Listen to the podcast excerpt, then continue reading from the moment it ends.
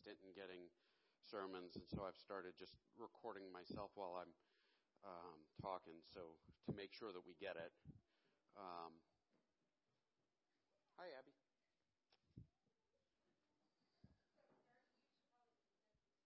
Oh, hey, yeah, this would be the time when we would uh, dismiss children for children's church. I was wondering, I thought, what?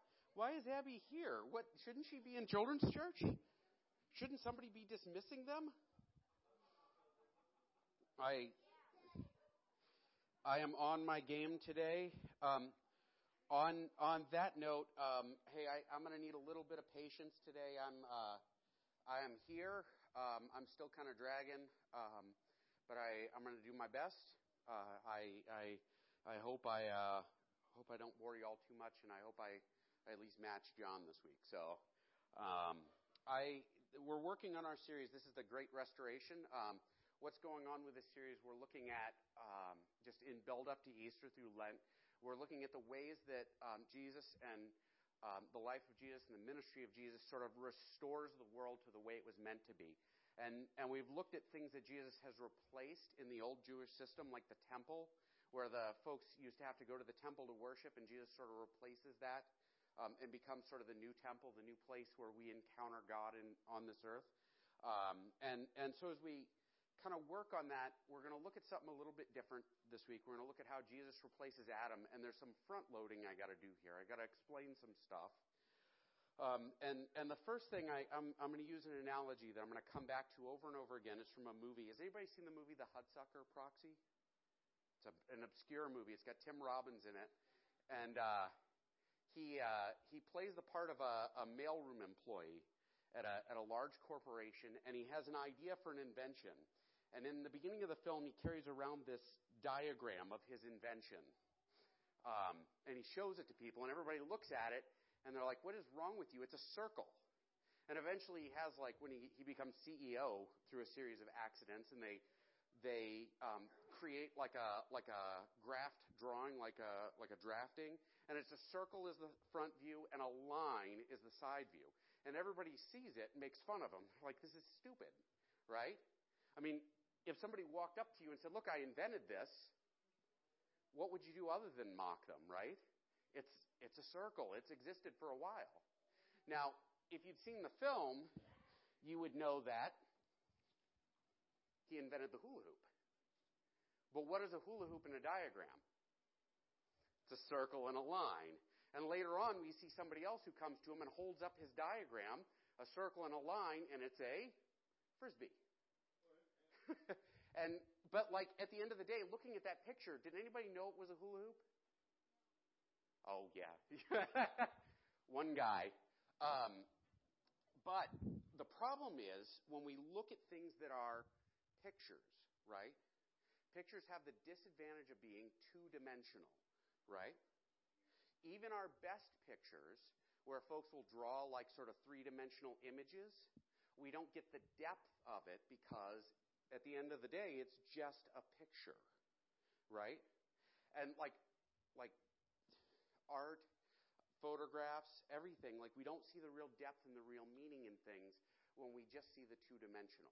Um, actually, I got another set of pictures I'm going to show. I, I met my wife almost 19 years ago, um, and we met on the internet. And these are the first pictures I saw of her. Right? She sent me these photographs, and I looked at them and I thought, well, this is a very pretty girl, right? Um, uh, these have been hanging on a bulletin board in my office and I've been, or my study at home, and I've been sick and laying on my couch all week and staring at my pictures of my wife, and she's gorgeous in these pictures. She's still gorgeous, right? But um, 20 year old Eric um, didn't understand exactly how beautiful Jessica was because this is what I had, right? Um, having spent almost two decades with her, I've learned about her sense of humor, right? I've learned about how she's, you know, steadfast in telling the truth no matter what, right? Um, I've learned that she's forgiving, you know, to a degree of I can't even express. I mean, she's just this loving, forgiving, awesome lady who is tough and wonderful. I mean, my wife today Like I look at these pictures and I realize I had no idea how beautiful my wife was when I met her. Because this is a photograph and the reality of who she is is much deeper and more significant. Does this make sense? Um, from a photograph, you could never know a person. I, I started reading a, a biography of Dietrich Bonhoeffer, and it's like 10,000 pages. I swear, it's like reading a dictionary. And even after reading that, I won't know the man, right? I'll know things about him. But like, I'm just getting a two dimensional image that does its best to present a three dimensional image. So now, as we go forward, um, this is the idea I want you to keep in your head because Paul is going to talk about something difficult here as we look at sort of the replacement of Adam. Um, Jesus is the new Adam.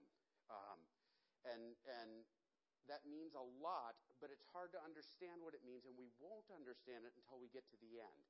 Um, this restoration, like the, the series we're looking at, is about the old thing being replaced with the new.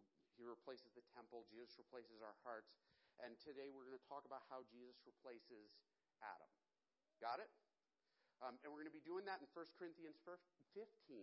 And a little bit of background 1 Corinthians 15 is um, at the end of a long letter, Paul writes this letter to Corinth, and he's basically, it's a theological grab bag, right? They had sent him a letter, and they said, well, hey, we have some problems. Can you answer these questions for us? And so Paul writes back, and he answers all of these questions. And so as you read it, it's kind of all over the map. And he addresses all kinds of stuff like, you know, which spiritual gift is the best? You know, should we speaking in tongues or teacher or prophet or whatever? And he answers, he says, well, love is the most important one. And after that, it's like anything that's about prophecy or teaching because you want to make people grow more than you want to like experience emotional stuff or whatever. Um, in 15, he starts answering questions about the resurrection because this is in Greece, and Greek folks would look at the world around them and they would say, the physical world is broken, right? And it is imperfect. And out there somewhere outside of our world is a perfect version. And our objective is to reach the perfect version, not to stay here in the, in the physical. Everybody with me? And so, like, for the Jewish, or for, for the Greek believers, they would say, well, resurrection, why would I want to come back here? Wouldn't it be better if I went somewhere else where everything was perfect? You know, wouldn't it be better to like go elsewhere and escape this creation? But like the Jewish people and the early Christians, they believed in the resurrection. Like the Bible teaches the resurrection, like a physical, bodily resurrection from the dead. And, and Jesus is the first example of that, and we'll get to that in a little bit. Um, but this is important. Like, like that's the context we're talking about. And through the beginning of the letter, he talks about, well, look, Jesus was definitely raised from the dead. We saw him. I saw him. Peter saw him. James saw him. 500 believers in, in Jerusalem saw him, and if you don't believe me, go ask them, kind of thing. And he starts listing off all these defenses. Jesus was definitely raised from the dead. And he, all of these arguments, there's an important line in there. We're going to touch on it briefly before we jump into what we're getting to. This is 15, 20 to 22. Um, but in fact, Christ has been raised from the dead, the first fruits of those who have fallen asleep. For as by a man came death, by a man has come also the resurrection of the dead. For as in Adam all die, so also in Christ shall all be made alive. Now, we're looking at this briefly because Paul has this habit um, of comparing Adam to Jesus. And comparing Adam to Jesus is how he draws out sort of these deep ideas about Jesus. And there's this like teaching method, rabbis would use it. It was called um, from the lesser to the greater right? And you would take a lesser thing and compare it to a greater thing. And like you would draw out the nuance by like comparing the lesser to the greater. And Adam is the lesser, right? Jesus is the greater. And so he says, one man death came into the world, one man life came into the world. Um, if you want to see a great example of this, Romans 5, um, just to touch on it briefly. Therefore, just as sin came into the world through one man, and death through sin, and so death spread to all men because all sinned. For sin indeed was within the world before the law was given, but sin is not counted where there is no law. Yet death reigned from Adam to Moses, even over those whose sinning was not like the transgression of Adam, who was a type of the one to come. I included all of that in this five verse because he says, listen, Adam was given a rule, right? What was the rule? Don't eat off the tree, right? You had one job. What did Adam do? He ate off the tree, right? Um, and so, like, Adam had a rule he broke, but there was no Ten Commandments until Moses showed up. But people still died, and they still died in sin. And he's saying, listen, because Adam died in sin, everybody who came after him died in sin because he was sort of the prototype. He was the first man, and everybody like comes after him like like lives in the thing that he represented. And so Adam brings brings his his thing into the world, which is sin and death, and like from there everybody dies.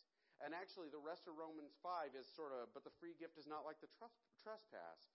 For if many died through one man's trespass, much more have the grace of God and the free gift by his grace of that one man, Jesus Christ, abounded for many. And so he says, listen, you know, lesser, greater. And actually, Romans 5, I'm not going to do the whole thing because it's a lot of verses, is just over and over again, Paul saying, one man brought death, one man brought ruin, one man this, one man that, but through Jesus, something greater came. Okay? Now, um, we're jumping into 15. This is back, again, the context is resurrection of the dead. Paul is arguing with the Corinthians, saying, hey, people will rise again at the end. Um, and this is something that the church believes, it's something the church teaches, it's something that is close to our hearts, right? Um, is there anyone here who's not had a loved one die?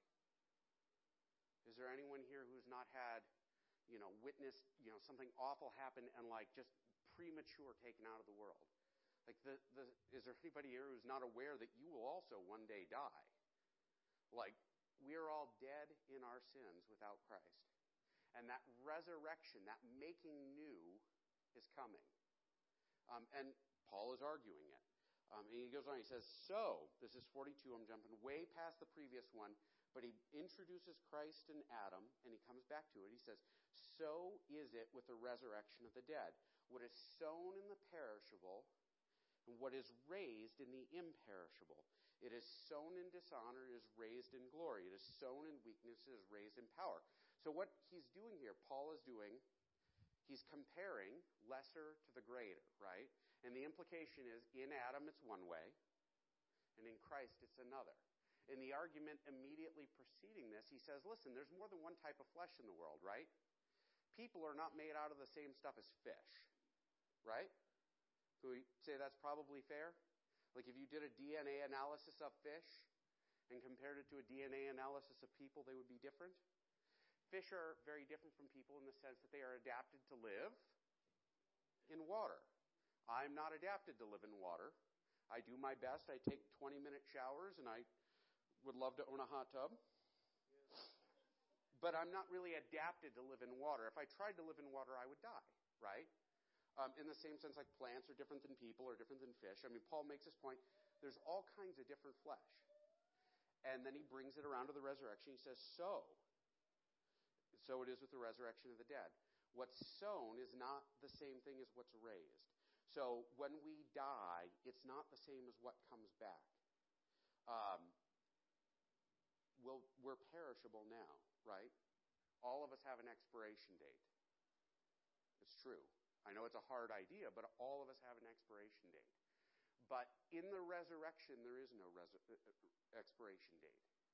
Um, he goes on, he says, honor and dishonor. Now, it's, this is a hard one because honor refers to our place before God, right? And he begins to transition away from this idea of like physical and spiritual. Like, or excuse me, you know, you die and then you raise up with wings and on clouds. And he begins to talk about this idea of where we are before God. Before God, on my own, I am in trouble, right? Anybody ever show up to school without your homework? Or a major project? And you know you're in trouble? Or you come home from school with your report card and you know you're in trouble? And you know that there's something bad coming? I, uh, the first time I uh, took my car out as a, as a 17 year old with my brand new driver's license, I wrecked it. I know it's hard to believe. I, I was driving, it was raining, I slid on the water, I hit a guardrail, I screwed up my suspension. I, you know, I wrecked my car the first day I was out driving. Um, I blame the rain and poor driving instructors. But I remember coming home at about one in the morning, having sat with the police for several hours and talking to them about my accident and filling out paperwork and everything else. I came home and I woke my parents up and explained to them I wrecked my car. What kind of trouble was I in? Like, to kind of analogize here, right?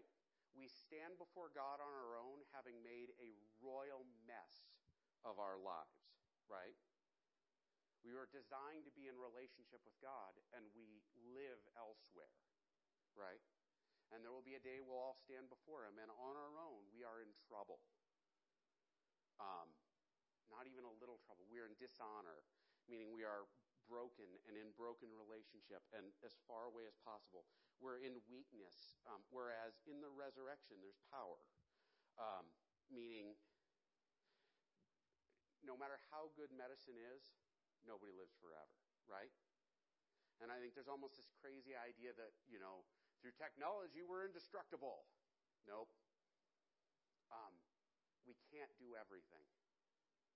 Um, and we live in our weakness. We live in our sin. We live in our fallenness.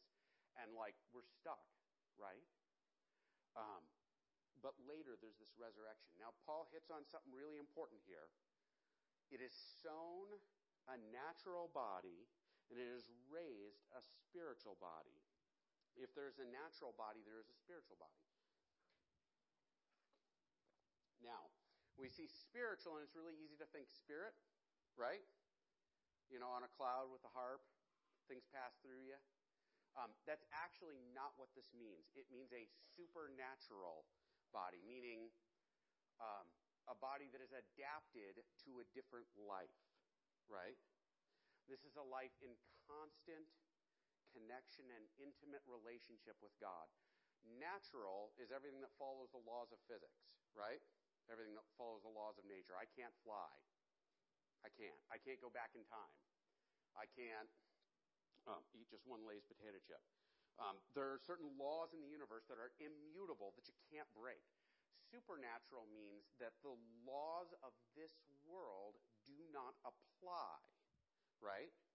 And so, what, where we die in our natural body, we're raised in a spiritual body, a supernatural body, which is adapted to relationship with God. Now, this is hard to understand, and it's hard to understand because what we see is what we see. Everybody got it? It's almost like has anybody seen that 80s music video where the, the girl steps into the comic book and they run around on the page? Um, what? Yeah, no. My, Michael. Michael said yes. I knew Michael would have. I'm, this sermon's for him. Um, um, what we see is two dimensional, right? There is a greater reality that God has brought about, right? We're blind to it because we are we're dead in sin.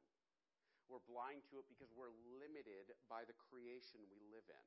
But in reality, all around us, God is constantly interacting with his creation, right? It exists because he keeps his hand on it, right? Um, we breathe our breaths because He allows us to. Um, he is constantly in our presence and we don't know it. There are things happening around us we don't see and don't understand. And Paul alludes to this over and over again. And my comparison is a little like, you know, hey, I understand hula hoops. I saw the circle on the paper. But this is more than that, isn't it?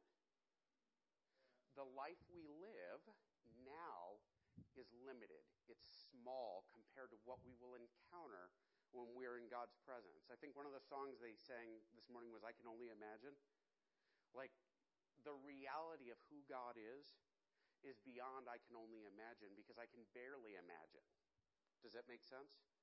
What we see in Christ, the resurrection, is to be right before God. It's to be in relationship with God. It's to have our sin and our past tossed away and for us to understand the depth of it, right?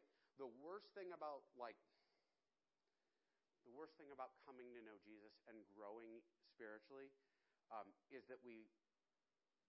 It's easy to reach a point where you realize I have no idea how rotten I've been. I sin in ways I don't even know, right? Um, there'll be a day that I'll understand how much Jesus took on himself on Good Friday and how different it was when he was resurrected. How far he stepped down from the heavenly realms to be amongst us, right? Because it's easy to think, oh, well, he was on a throne, he was somewhere out there, and he had angels singing to him and all that. But I think it's beyond that. I think it's a little like, like the a-ha video, right? Stepping into the picture, losing dimensions, becoming limited in an enormous way. Um, and in the resurrection, we will see sort of this supernatural, this bigger thing that's beyond what we have in the natural. Um, it is written, thus it is written, the first man, Adam, became a living being, and the last Adam became a life giving spirit. Now he's comparing the lesser to the greater. Um, by the way, there is nowhere in the scriptures where it says Adam became a living being. What Paul is doing is he's paraphrasing. It doesn't change the fact that every translation I've seen makes it look like he's quoting. But what he's doing is he's paraphrasing Genesis, where God breathes breath into Adam. Adam comes into life, right? Is suddenly alive. Did Adam come to life on his own? Nope. He came to life by God. Thank you. God breathes it into him and suddenly he has life. Whereas in Christ, like Christ is resurrected and he becomes the giver of life. And so, like all of us who are spiritually dead, he breathes new life into us. He is not like Adam, who was given life and then just reproduces, right? You know, and ultimately all of us just have life because God gave it to him. Um, Christ is able to give new life and like sort of this new supernatural reality. Um, but it's not instant. Um, Paul touches on this, but it is not the but it is not the spiritual that is first, but the natural, meaning we're all in this natural, and then the spiritual. The first man was from earth and made of dust, and the second man from heaven. Um, and so what he talks about is, listen, there's this whole other reality. We're of dust. We're of this world in Christ, there's a whole other thing. There's this whole other meaning, this whole other truth, this whole other depth. What we see now of Jesus is almost like a photograph, right? You know, it, he seems pretty awesome from the picture. But when we're in his presence, when we come to this place where we're like truly knowing the second Adam, it'll be that much better, right?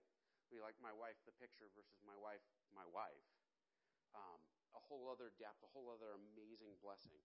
Um, but it is a second thing that's going to happen. We haven't faced it yet, um, and we won't know it until we get there. As was the man of dust, so also are those who are of the dust. And as is the man of heaven, so also are those who are of heaven. Just as we have been born in the image of the man of dust, we shall also bear the image of the man of heaven. So now here's kind of my, my last verse for like the straight sermon part here, right? Um, all of us are born like Adam. Um, actually, if you look in Genesis, when God creates Adam, it says that he creates him in his image, right? Adam starts having children after the fall, and it tells us that his children are in Adam's image. And the difference there is that Adam was right before God, then Adam became fallen, no longer righteous, right? like was broken and disgraced and everything else, and every one of us has come after. And so all of us are born. Um, sorry, I'm about to drop my microphone. All of us are born bearing that disgrace and bearing that broken reality. Um, but in Christ, we begin to take on that image. Now, Paul has this habit of already true but not yet. Have y'all ever heard this? Um, it is already true that those of us who are in Christ are recreated. It is already true that those of us who are in Christ are spiritually made like Him. However, there's a not yet part, right? I, I'm forgiven and I'm on my way to perfect, but I'm not there yet. I will live forever, but not quite yet. Um, and, and this is the reality of our walk as believers. Like Jesus Christ, Good Friday, Easter, is significant because Jesus becomes the new Adam. Adam is the prototype, the representative. And now, like Jesus is our prototype and he is our representative. As we live our lives, we grow to be more like him. We grow to become like the way God intended us to be. Um, how does this play out for us personally? Well, there's the heaven aspect, right? Um, part of it is holiness. Um, we obey the law of God. We pursue holiness, not because it'll get us into heaven, but because in doing so, we become more like Jesus. Um, well, how is that? Because I learn how to follow rules? No, right? It has nothing to do with following rules. It has to do with being in right relationship with God. I, marriage is always my example of this. My wife and I have a certain set of agreements about our marriage, right? We said them when we stood in front of the church a hundred years ago. And amongst those things was, I would forsake all others, meaning I don't date other women, right?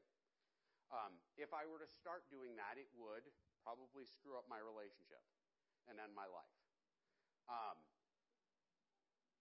holiness is learning to abide by the rules of a relationship with God. There are all kinds of things that we didn't agree to when we got married, right? That I figured out are totally part of the agreement. Does that make sense? Everybody who's been married for longer than five years knows how this is. Every man in reality, when she says, sure, you can go out, you can't go out. um, there are unwritten rules in the relationship. When she asks you, does this dress make me look fat? She does not want an honest answer. She wants you to tell her you love her and that she's beautiful, right? But that is a rule in the relationship that you need to learn as you go. The relationship that we have with the Father, right, is outlined in certain things. You, look at the Ten Commandments, and the Jewish people would obey the Ten Commandments because if I break this, then I'll tick God off real bad and he'll send us to hell or he'll wipe out the nation again or some other really bad thing will happen. And in reality, when I use the name of God in vain, I'm offending God. Right? If I if I um, worship things that are that are like on this earth and aren't God, I'm offending God. I'm damaging my relationship with Him. We pursue holiness because it prepares us to be in relationship with Him, right? Um, this is the in the process of becoming like Jesus. And He enables us to do it because it's true once we become His followers. Like if we follow Him, if we commit our lives to following Him, it is the truth. Um, men, I'm going to pick on men exclusively, right? Um, gentlemen, um, one of the things I would teach for years at, at the home, um, I would ask the guys, I did this series on manhood, and I would ask, what does it mean to be a man? Right? And guys had all kinds of things they would say. Oh, well, I'm tough enough that nobody can ever cross me. That's what it means to be a man. Women love me, and that's what it means to be a man. And all these crazy definitions. At the end of the day, what it means to be a real man is to be like Jesus, um, is to be loving but strong, right? Is to be um, self-sacrificing for like like your bride in Christ's case, the bride of Christ or the bride of Christ, the church. Um, for all of us, like men, it is our job to be self-sacrificing for the folks around us, right? Not self-centered. If you actually read 1 Corinthians 13, you're seeing a description of the life of Jesus, who Jesus was. Our pursuit of holiness, men, our pursuit of becoming like Jesus, means that we become the way God intended men to be, the way Adam was supposed to be. Um, and I mean, honestly, we step away from this old way, which is kind of all of these negative things. Adam stood there and watches his wife eat the apple, right? His wife is tempted. His wife, you know, then makes this choice and she sort of screws it up for everyone. And then Adam goes along with her and says, Yeah, whatever you say, honey right? Instead of being active, spiritually leading his wife and his family, he's passive and allows things to happen. Um, instead, as men, we're called to become like Jesus and actively lead, right? This is what God calls us to do. This is God, what God calls us to, to, to be. And this is done in love, not in just, hey, I got to do it or else. Hey, I got to do it or else. We do it because we love our wives, we love our families, we love our neighbors, and we love God more than we love anything else. And like, this is the real thing. Now, if you just look at it as follow the rules, you have your circle picture, right? There's no depth or reality to that. In reality, everything we do as believers is in the process of becoming like Jesus, is in the process of transforming from something old into something new. And it's not instant. Uh, where's Kyle? I said I would pick on him, and I'm about to. Um, is he actually hiding? There he is. Um, Kyle has, what is it? A 68 Chevelle sitting out there. It is very cool looking, right? And, and um, it, it's cooler than any car I've ever owned, right? And he bought it like that, which is awesome, right? Now, I lived next door to a guy when I lived in Alabama, and the guy built a Model T from nothing. He had a frame in his garage, and he built a Model T, right? And it was it was beautiful. It was a show car, right? Um, what's the difference between the Model T that he built and the one that, sorry, Kyle, that Kyle bought? One is a process and labor of love. I'm sure Kyle loves that car. Do you? if you had built it with your own hands, frame up, would it be a different kind of love? There'd be a depth to that relationship with that car that would be different. Um, as we pursue being like Jesus and growing spiritually and being changed, we develop a depth of relationship with Him and a depth of reality to this new creation that's like the circle next to the hula hoop, right? Um, when I met my wife, she was a picture on the internet, right? All right, we met on the internet. She was words on the internet and a picture she mailed me. Um, years and years later, I've learned to be like close and intimate with her because there's a different depth of relationship there. And the same thing is true of Christ. He is the new Adam. He is the model that we're to follow. And as we pursue becoming like him, it changes us in a way that just having it instantly can't do. There are guys I talk to in this place, and I say this in love because I'm the same way, who struggle. I wish God would just take this out of my life now and make it easy. Anybody else feel that way? There's this one sin.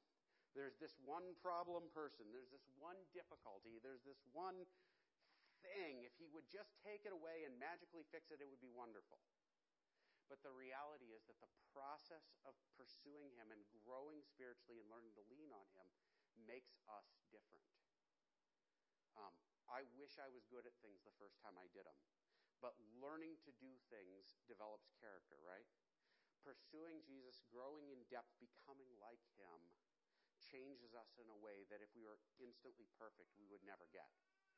Probably actually why James says in James 1 consider it pure joy when you face trials of every kind. Um, because it develops perseverance. It teaches you how to lean on God. Um, the last thing here I want to talk about is uh, is love. Like so, pursuing holiness for men um, the idea of the importance of transformation, and finally, love. I, I, I had y'all take a moment to, to, to love the folks around you during greet today, right? Anybody relatively new here? Like where you can remember the first time you were here and this is a room full of strangers? Um, has that changed? Where like you spend a few minutes like like hugging people or shaking hands or just being with the folks around you as a part of the worship setting, and you're like, man, there's depth to this. It's different than it was. Because, um, and Paul warns us, right now we see imperfect like in a mirror, but later we'll see it for real. Um, we slowly come to understand the love of God through our relationships with the folks around us and through deepening our intimacy with Him. And then ultimately, when we stand before God, we'll realize that it was the glue that held it all together in the first place, right? But we can't see it now because it's like looking at it two dimensional. It's like looking at a picture of the Grand Canyon versus standing in it.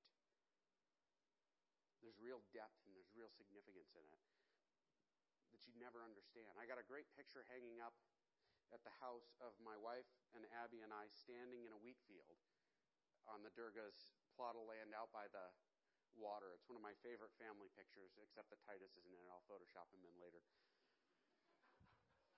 I I have seen photos of wheat fields, but like standing in big sky country with the wind blowing and listening to the You know what I'm talking about? It was different. It was different in a way that a picture could never do justice.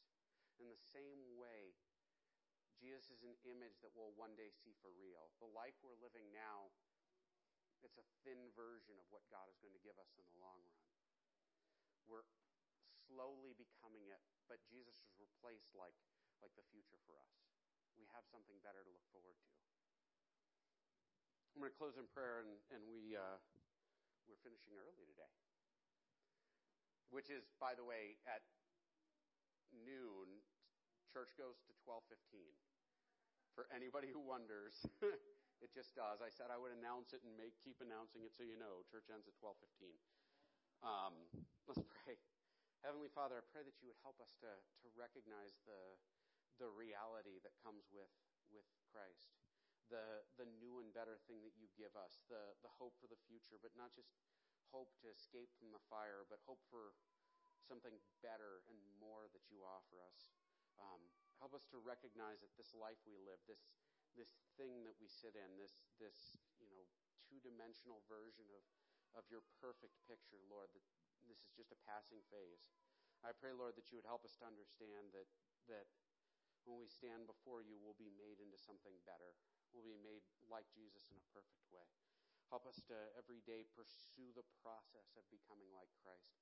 Help us to, to strain toward holiness, not as people obeying a rule um, or trying to stay out of trouble, but as people who are striving for something better, um, for something bigger, for something more. Um, help us to be hungry for, for the time that we'll stand before Jesus the first time.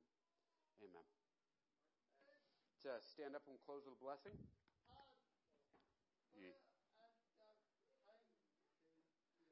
Two weeks. In two weeks, we're going to have a pancake breakfast after 8 a.m. service. Yeah. Yeah. uh, receive a blessing.